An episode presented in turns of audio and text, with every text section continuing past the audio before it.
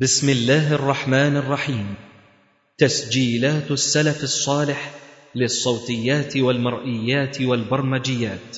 تقدم هذا الإصدار لفضيلة الشيخ الدكتور محمد إسماعيل. إن الحمد لله نحمده ونستعينه ونستغفره ونعوذ بالله من شرور أنفسنا ومن سيئات أعمالنا. من يهده الله فهو المهتد ومن يضلل فلا هادي له. وأشهد أن لا إله إلا الله وحده لا شريك له وأشهد أن محمدا عبده ورسوله. اللهم صل على محمد وعلى آل محمد كما صليت على آل إبراهيم إنك حميد مجيد.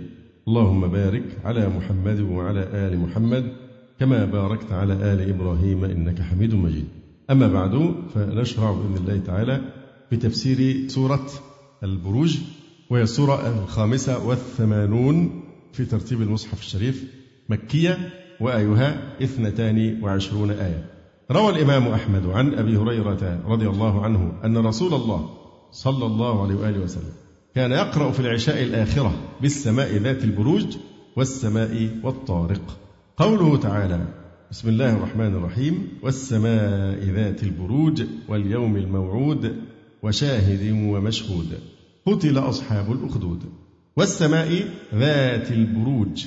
البروج جمع برج وهو في الأصل الركن والحصن والقصر وكل بناء مرتفع على شكل مستدير أو مربع يكون منفردا أو قسما من بناية عظيمة.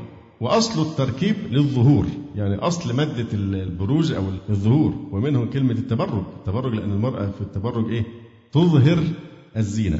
فالأصل معنى البروج من المادة أصلها معناها إيه؟ آه الظهور. فأصل معنى البرج أو البرج الأمر الظاهر من التبرج. ثم صار حقيقة في العرف للقصر العالي لأن القصر العالي يكون إيه؟ ظاهرا واضحا. وقوله عز وجل هنا والسماء ذات البروج أي للكواكب اثنى عشر برجا. 12 برج المعروفة الجمل والثور والجوزاء والسرطان والأسد والسنبلة والميزان. والعقرب والقوس والجدي والدلو والحوت. طبعا الحقيقة موضوع الأبراج ده موضوع كلام فيه كثير لأن له علاقة بالتنجيم. للأسف الشديد يوجد ممن ينتسب إلى الإسلام ضلال مبين في موضوع استدلال بالبروج يقول لك أنت برجك إيه؟ وإذا كان برجك كذا فأنت طباعك فيها كذا وكذا وكذا. هذا كلام شيطاني ولا أصل له في الدين إطلاقا. ولولا الحقيقة أن الوقت الآن لا يتسع للتفصيل في مثل هذا لكن هذا من الضلال المبين ومن التنجيم ربط الأحداث الأرضية بالنجوم بأحوال النجوم فهذا مما يعني يرفضه الإسلام. ومعلوم أن الله سبحانه وتعالى ما خلق النجوم إلا للاهتداء بها في الظلمات ومعرفة الاتجاهات وإلا زينة للسماء. ما عدا ذلك لم تخلق النجوم لا للاستدلال بها على المغيبات ولا الحظ ولا البخت ولا المستقبل لكن هذا شأن الذين لا يؤمنون بالله ولا باليوم الآخر. هي طبعا تسمية البروج نشأ عن تصور النجوم اللي في البرج الفلاني شكل النجوم ممكن لو وصلنا يجيب إيه؟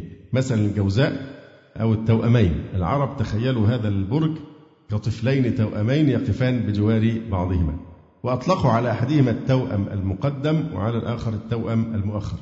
أيضا اليونانيون نسبوا وجود طفلين إلى جوار أمهما الملكة ليدا زوجة ملك إسبرطة. أما السرطان فتصوره الكلدانيون على هيئة سرطان بحري سرطان البحري. يمسك بقدمه رقل في كوكبة نجمية هي الجاثي أثناء صراعه مع ثعبان البحر. كلها أساطير. تخيل الأقدمون توزع نجوم برج الأسد على هيئة ملك الغابة جالسا ويده ممتدة إلى الأمام. يقال أن قدماء المصريين شبهوا برج الأسد بأبي الهول. أما اليونانيون فاعتقدوا أن هذا الأسد صرع هرقل في الألعاب الأولمبية. الألعاب الأولمبية دي مليانة وثنية مليانة مناسك وثنية شركية أصلها مأخوذ من اليونانيين الوثنيين المعروفين. برج العذراء كان القدماء المصريون يسمونه إيزيس التي تحمل سنبلة قمح وساعات بيسموه برج السنبلة. أما برج الميزان فترجع تسميته إلى الرومان كأنه يمثل العدالة تمسك في يدها ميزانا ذا كفتين. برج العقرب شبهوه بعقرب يرفع زبانه إلى أعلاه نفس الشيء برج القوس أو الرمي يعني هو خلاصة الكلام موضوع الأبراج. هي موجودة نجوم في السماء في أبراج معينة 12 برجا واختلفوا في تسميتها حسب الشكل اللي تخيلوه لو هم أوصلوا هذه الأبراج. والسماء ذات البروج. نرجو أن تأتي فرصة فيما بعد توضيح يعني مظاهر الشركية في موضوع التعلق بالنجوم أو ربط الأحداث الأرضية بأوضاع الإيه؟ آه، الأوضاع الفلكية. فهذا ليس من الإسلام في شيء وهو مناف للتوحيد. فالنجوم ما خلقت إلا كما أخبرنا خالقها عز وجل لأمرين وعلامات وبالنجم هم يهتدون. أو زينة. إن زينا السماء الدنيا بزينة الكواكب آه، ورجوما للشياطين أحسنت. والله هو في كتب كثيرة بتتناول موضوع النجوم. في كتاب التنجيم والمنجمون آه، وفي كتاب الخطيب البغدادي. أيضا في الرد على التنجيم في كتاب الشرك ومظاهره في بحث جامعي عبارة عن مجلدين كبار عن الشرك في واحد كبير أيضا أخ من اليمن عن الشرك ومظاهره أيضا. ده للأخ مجدي محمد الشهاوي قراءة النجوم والحظ والطالع بين الحقيقة والخرافة. لكن ما أظن متوفر الآن يعني. والسماء ذات البروج أي الاثنى عشر برجا المعروفة. واليوم الموعود أي يوم القيامة. وشاهد ومشهود الشاهد هو يوم الجمعة والمشهود هو يوم عرفة. فسرت هذه الثلاثة في الأحاديث. فالأول موعود به واليوم الموعود يوم القيامة. وشاهد وهو يوم الجمعة وهو شاهد بالعمل فيه. والثالث مشهود يشهده الناس والملائكة. يبقى هنا في ثلاثة أيام. يقول القاضي كنعان قوله كذا فسرت الثلاثة في الحديث. أي الذي أخرجه الترمذي عن أبي هريرة رضي الله تعالى عنه مرفوعا إلى النبي صلى الله عليه وسلم وقال فيه حسن غريب وشاهد ومشهود قلنا إن اليوم موعود هو يوم القيامة الذي وعد الله فيه العباد لفصل القضاء بينهم وشاهد قيل هو كل ما له حس يشهد به والمشهود هو كل محس يشهد بالحس فيدخل فيه العوالم المشهودة كلها وتخصيص بعض المفسرين بعضا مما يتناوله لفظهما لعله لأنه الأهم أو الأولى أو الأعرف والأظهر لقرينة عنده. وإلا فاللفظ على عمومه حتى يقوم برهان على تخصيصه. إذا المحلي يخصص بقى يوم اليوم الموعود هو يوم القيامة. شاهد هو يوم الجمعة. يشهد على أعمال الناس.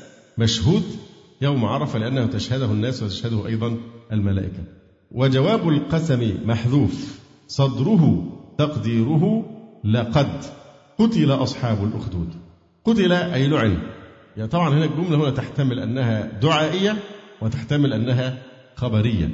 فقتل أصحاب الأخدود في هذه الحالة يبقى المقصود مين الكفار الذين فتنوا المؤمنين وعذبوهم. فدعاء عليهم باللعنة. قتل أي لعن أصحاب الأخدود. والأخدود مفرد وجمعه أخاديد. أيضا الخد جمعه خدود بنفس المعنى وهو الشق في الأرض أو حفرة مستطيلة في الأرض والأخاديد آثار الضرب بالسياط لو إنسان ضرب بالسياط فإن الآثار التي توجد على ظهره أو جسمه هذه تسمى إيه؟ أخاديد ومنه أخاديد الأرشية في البئر لأن الدلاء إذا ترددت صاعدة نازلة في البئر فإنها تؤثر في البئر نفسه تأثير الجر يترك إيه؟ أثرا فهذه أيضا أخاديد الأرشية قتل أصحاب الأخدود أي الشق في الأرض. يعني الذين شقوها والأخدود مفرد جمعه أخاديد. النار ذات الوقود. النار بدل اشتمال من إيه؟ من الأخدود. النار ذات الوقود هذا نعت للنار. ذات الوقود ما توقد به. أي لعن أصحاب النار الذين أوقدوها لتعذيب المؤمنين بها. الفرق بين الوقود والوقود. وقودها الناس والحجارة يبقى الوقود هو إيه؟ ما توقد به. إنما الوقود المصدر زي أمثلة كثيرة زي إيه؟ الطهور والطهور الوضوء والوضوء. الوضوء هو إيه؟ الماء الذي تتوضأ به اسمه الوضوء. لكن الفعل نفسه اسمه الوضوء. النار ذات الوقود يعني ما توقد به. إذ هم عليها قعود.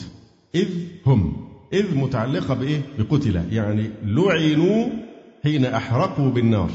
قتل أصحاب الأخدود إذ هم عليها قعود.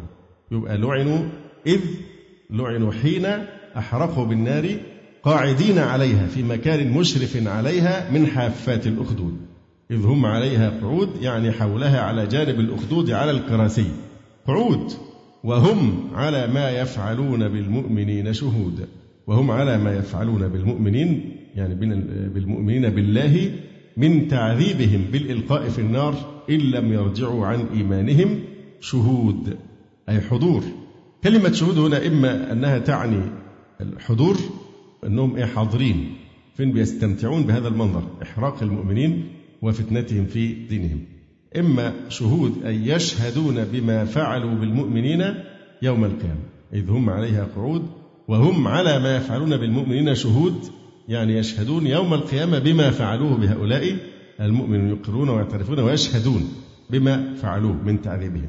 أو شهود تكون على بمعنى مع يعني وهم على ما يفعلون بالمؤمنين شهود فعلى بمعنى مع وشهود تكون بمعنى حضور. قد أنعم الله علي إذ لم أكن معهم شهيدا. هل شهيدا إن الشهادة قتال في سبيل الله؟ حاضرا يحمد ربنا إذا أصاب المؤمنين ببلاء في القتال أو في الجهاد يقول الحمد لله لم أحضر معهم. يا قد أنعم الله علي إذ لم أكن معهم. شهيدا يعني حاضرا. فمن شهد منكم الشهر يعني من كان إيه؟ مقيما غير مسافر. فالشهود بمعنى الحضور. يبقى تفسير آخر. أول تفسير شهود بمعنى يشهدون بما فعلوا بالمؤمنين يوم القيامة أو شهود بمعنى هنا هنقول إيه؟ وهم على ما يفعلون بالمؤمنين شهود. يعني وهم مع على بمعنى مع. وهم مع ما يفعلونه بالمؤمنين شهود أي حضور. وهم على ما يفعلونه بالمؤمنين من العذاب حضور. لا يرقون لهم لقسوة قلوبهم. تخيل ناس قاعدين على حافة الأخدود بعدما حرفوا هذه الأخديد للمؤمنين وملؤوها بالنيران ويخير المؤمن إما أن يكفر وإما إذا أصر على الإيمان فإنه يلقي بنفسه إيه؟ في هذه النار طواعية تعرفون قصة المرأة التي قال لها ولدها الرضيع إيه؟ يا أماه اصبري فإنك على الحق. لما ترددت يعني. فأي إنسان يرى شخصا يحرق بالنيران فإنه يرق له قلبه.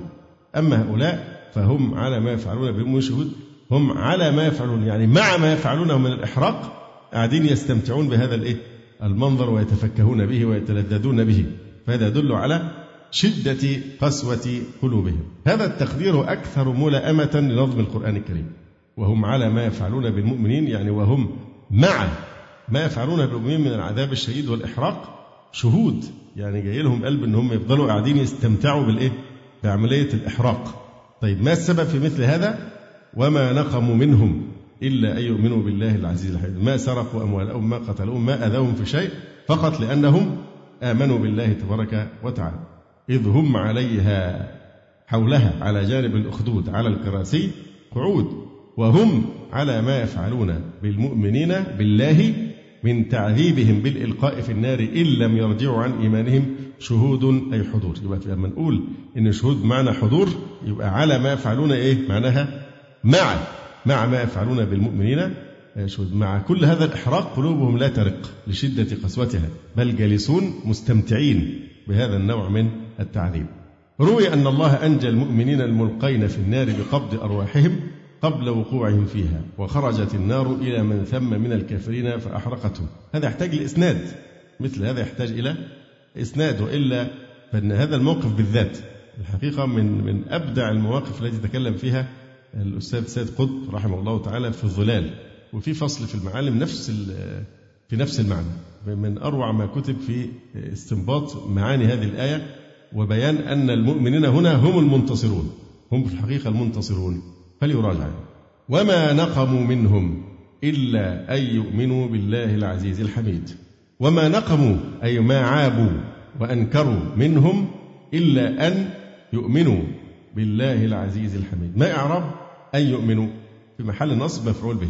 إلا أن يؤمنوا بالله العزيز في ملكه الحميد أي المحمود تبارك وتعالى طيب لاحظوا هنا وما نقموا منهم السياق في غير القرآن بيكون إيه بقى؟ وما نقموا منهم إلا أن آمنوا لأن ده ماضي وما نقموا منهم إلا أن إيه؟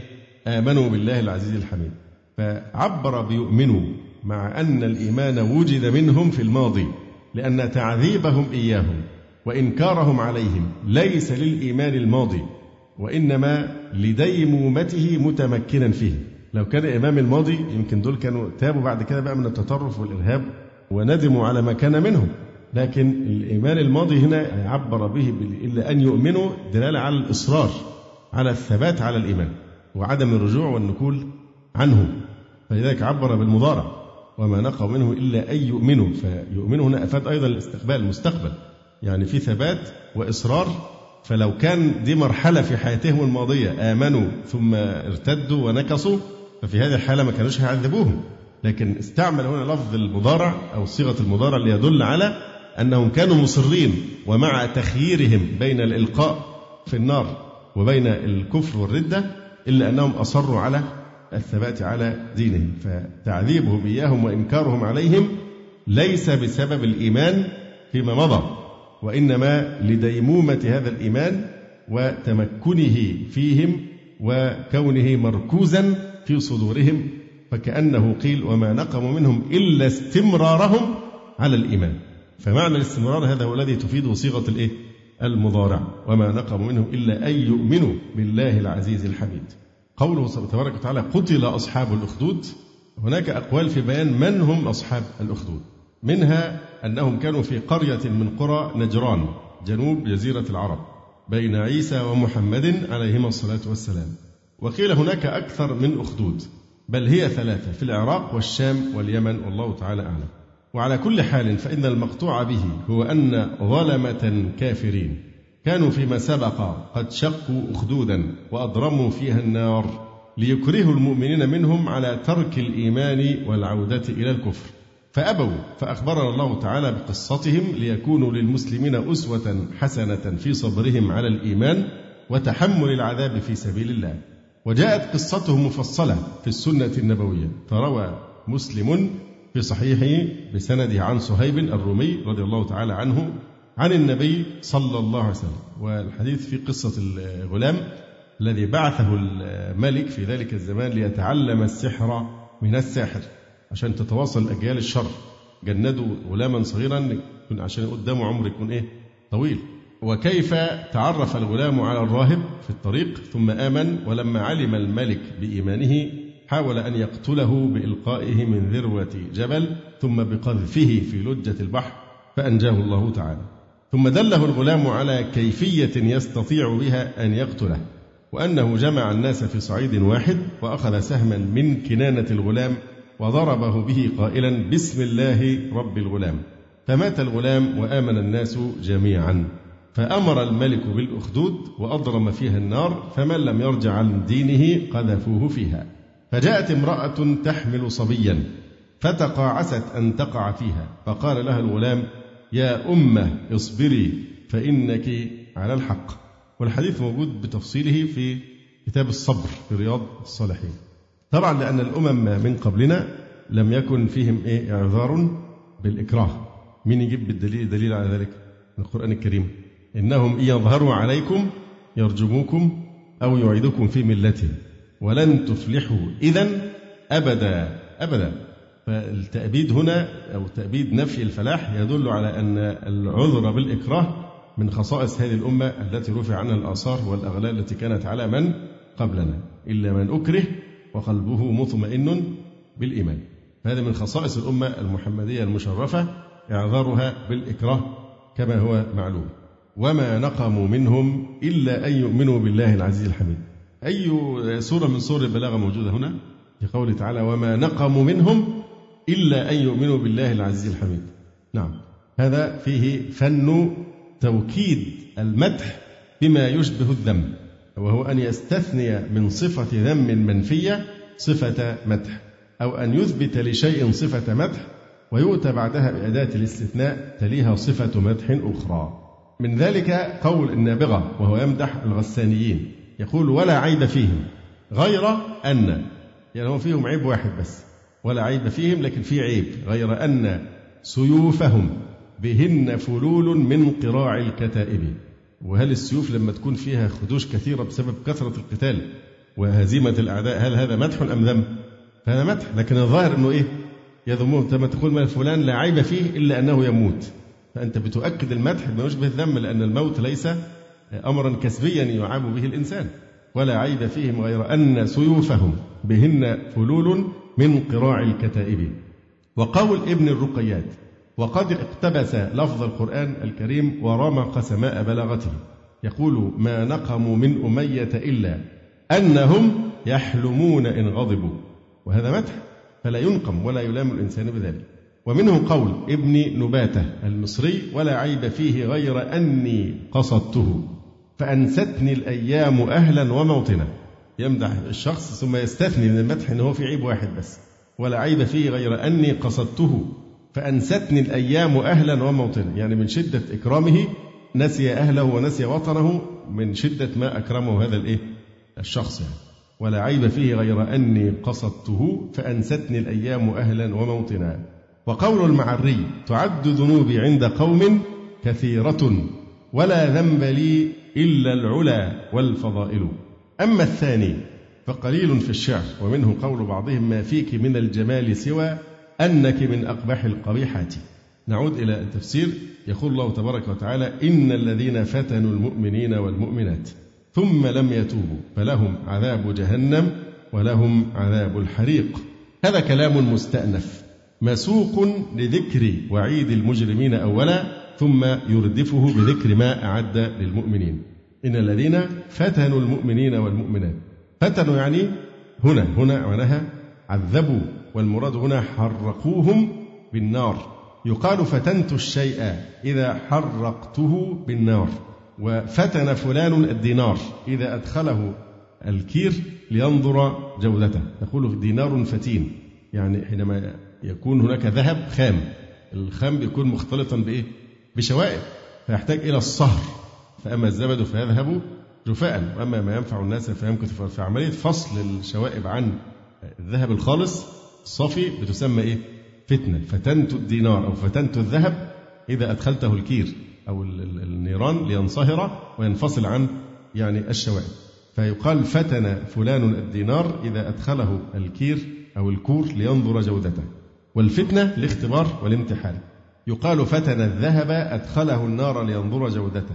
ولذلك الصائغ اللي هو بيقوم بالصهر ده بيسموه الإيه؟ الفتان. والفتان تطلق أيضا على الشيطان. والفتن هو الإحراق. كما قال تعالى يوم هم على النار يفتنون يعني يحرقون ويعذبون. أيضا تعبير مشهور يقولوا يقولان إيه؟ الفتانان. إيه هما الفتانان؟ الذهب والفضة. وتطلق أيضا على منكر ونكير. الفتانان. إن الذين فتنوا يعني عذبوا المؤمنين والمؤمنات بالإحراق ثم لم يتوبوا. فلهم عذاب جهنم ولهم عذاب الحريق. ثم لم يتوبوا. طبعا هذه من رحمة الله سبحانه وتعالى بعباده وكرمه عز وجل. هؤلاء الكفار الذين عذبوا أولياء الله بالنيران وأحرقوهم وفعلوا كل ما فعلوا ومع ذلك يفتح الله لهم باب الرجاء في رحمته ويغريهم بالتوبة. يقول مع كل ما فعلتموه بالمؤمنين لكن لن تعذبوا بنفس الجزاء وهو التعذيب بالنيران وجهنم إلا إذا لم تتوبوا. فدي معناها إيه؟ أنه يفتح لهم باب الأمل في التوبة مع كل ما اقترفوه من الجرائم ومع ما فعلوه بالمؤمنين. فتأمل أن هذه من آيات الرجاء والرحمة.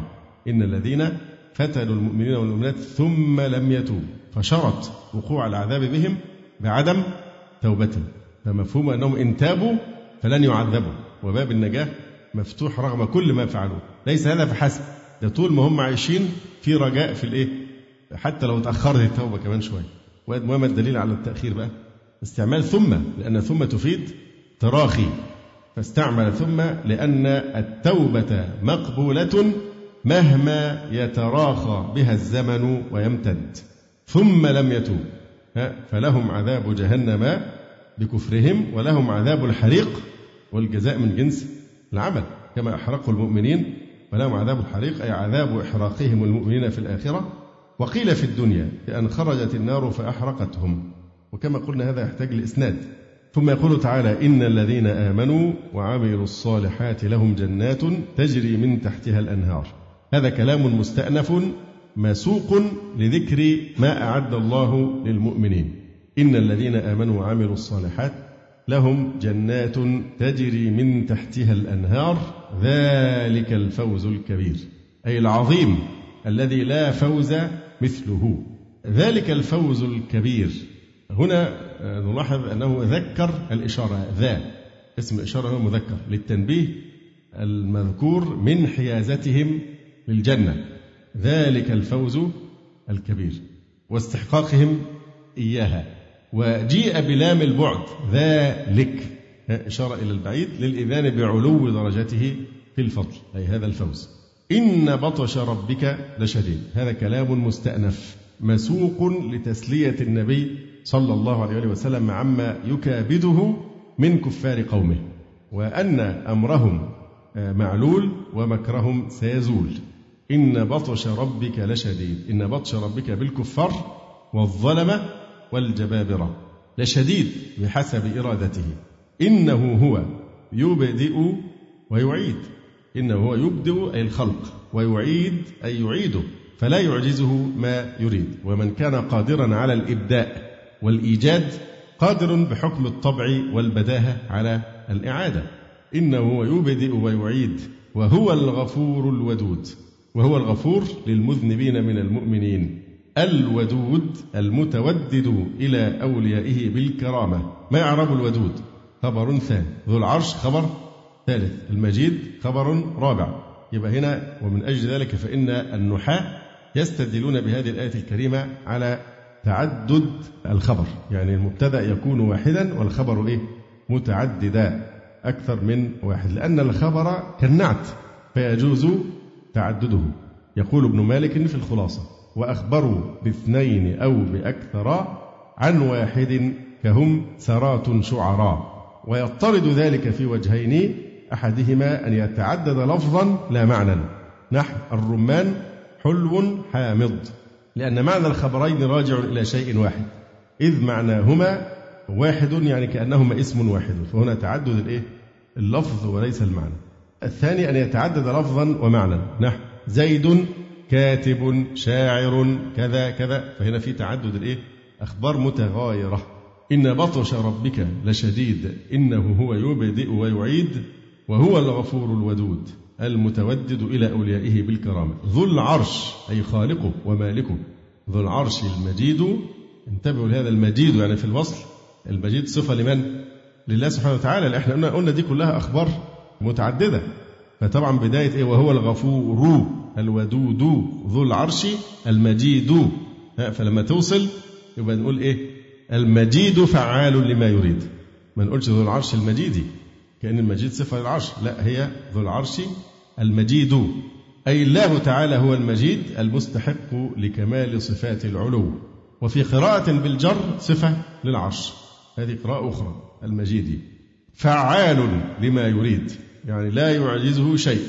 ففعال قيل فعال لأن ما يريد ويفعل في غاية الكثرة. فلذلك جاءت بصيغة المبالغة فعال لما يريد لأنه كثير في غاية الكثرة لا يعجزه شيء. هل أتاك حديث الجنود؟ هل هذا كلام مستأنف مسوق لتقرير بطشه تبارك وتعالى وفيه تسلية لرسول الله صلى الله عليه وسلم؟ أي هل أتاك يا محمد خبر الجموع الكافرة المكذبة لأنبيائهم؟ هل أتاك يا محمد حديث الجنود؟ قيل في تفسيرها إن هل هنا بمعنى إيه؟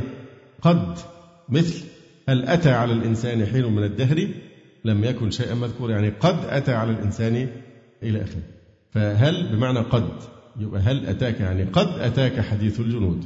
وقيل هي استفهام تقريري تعجبي.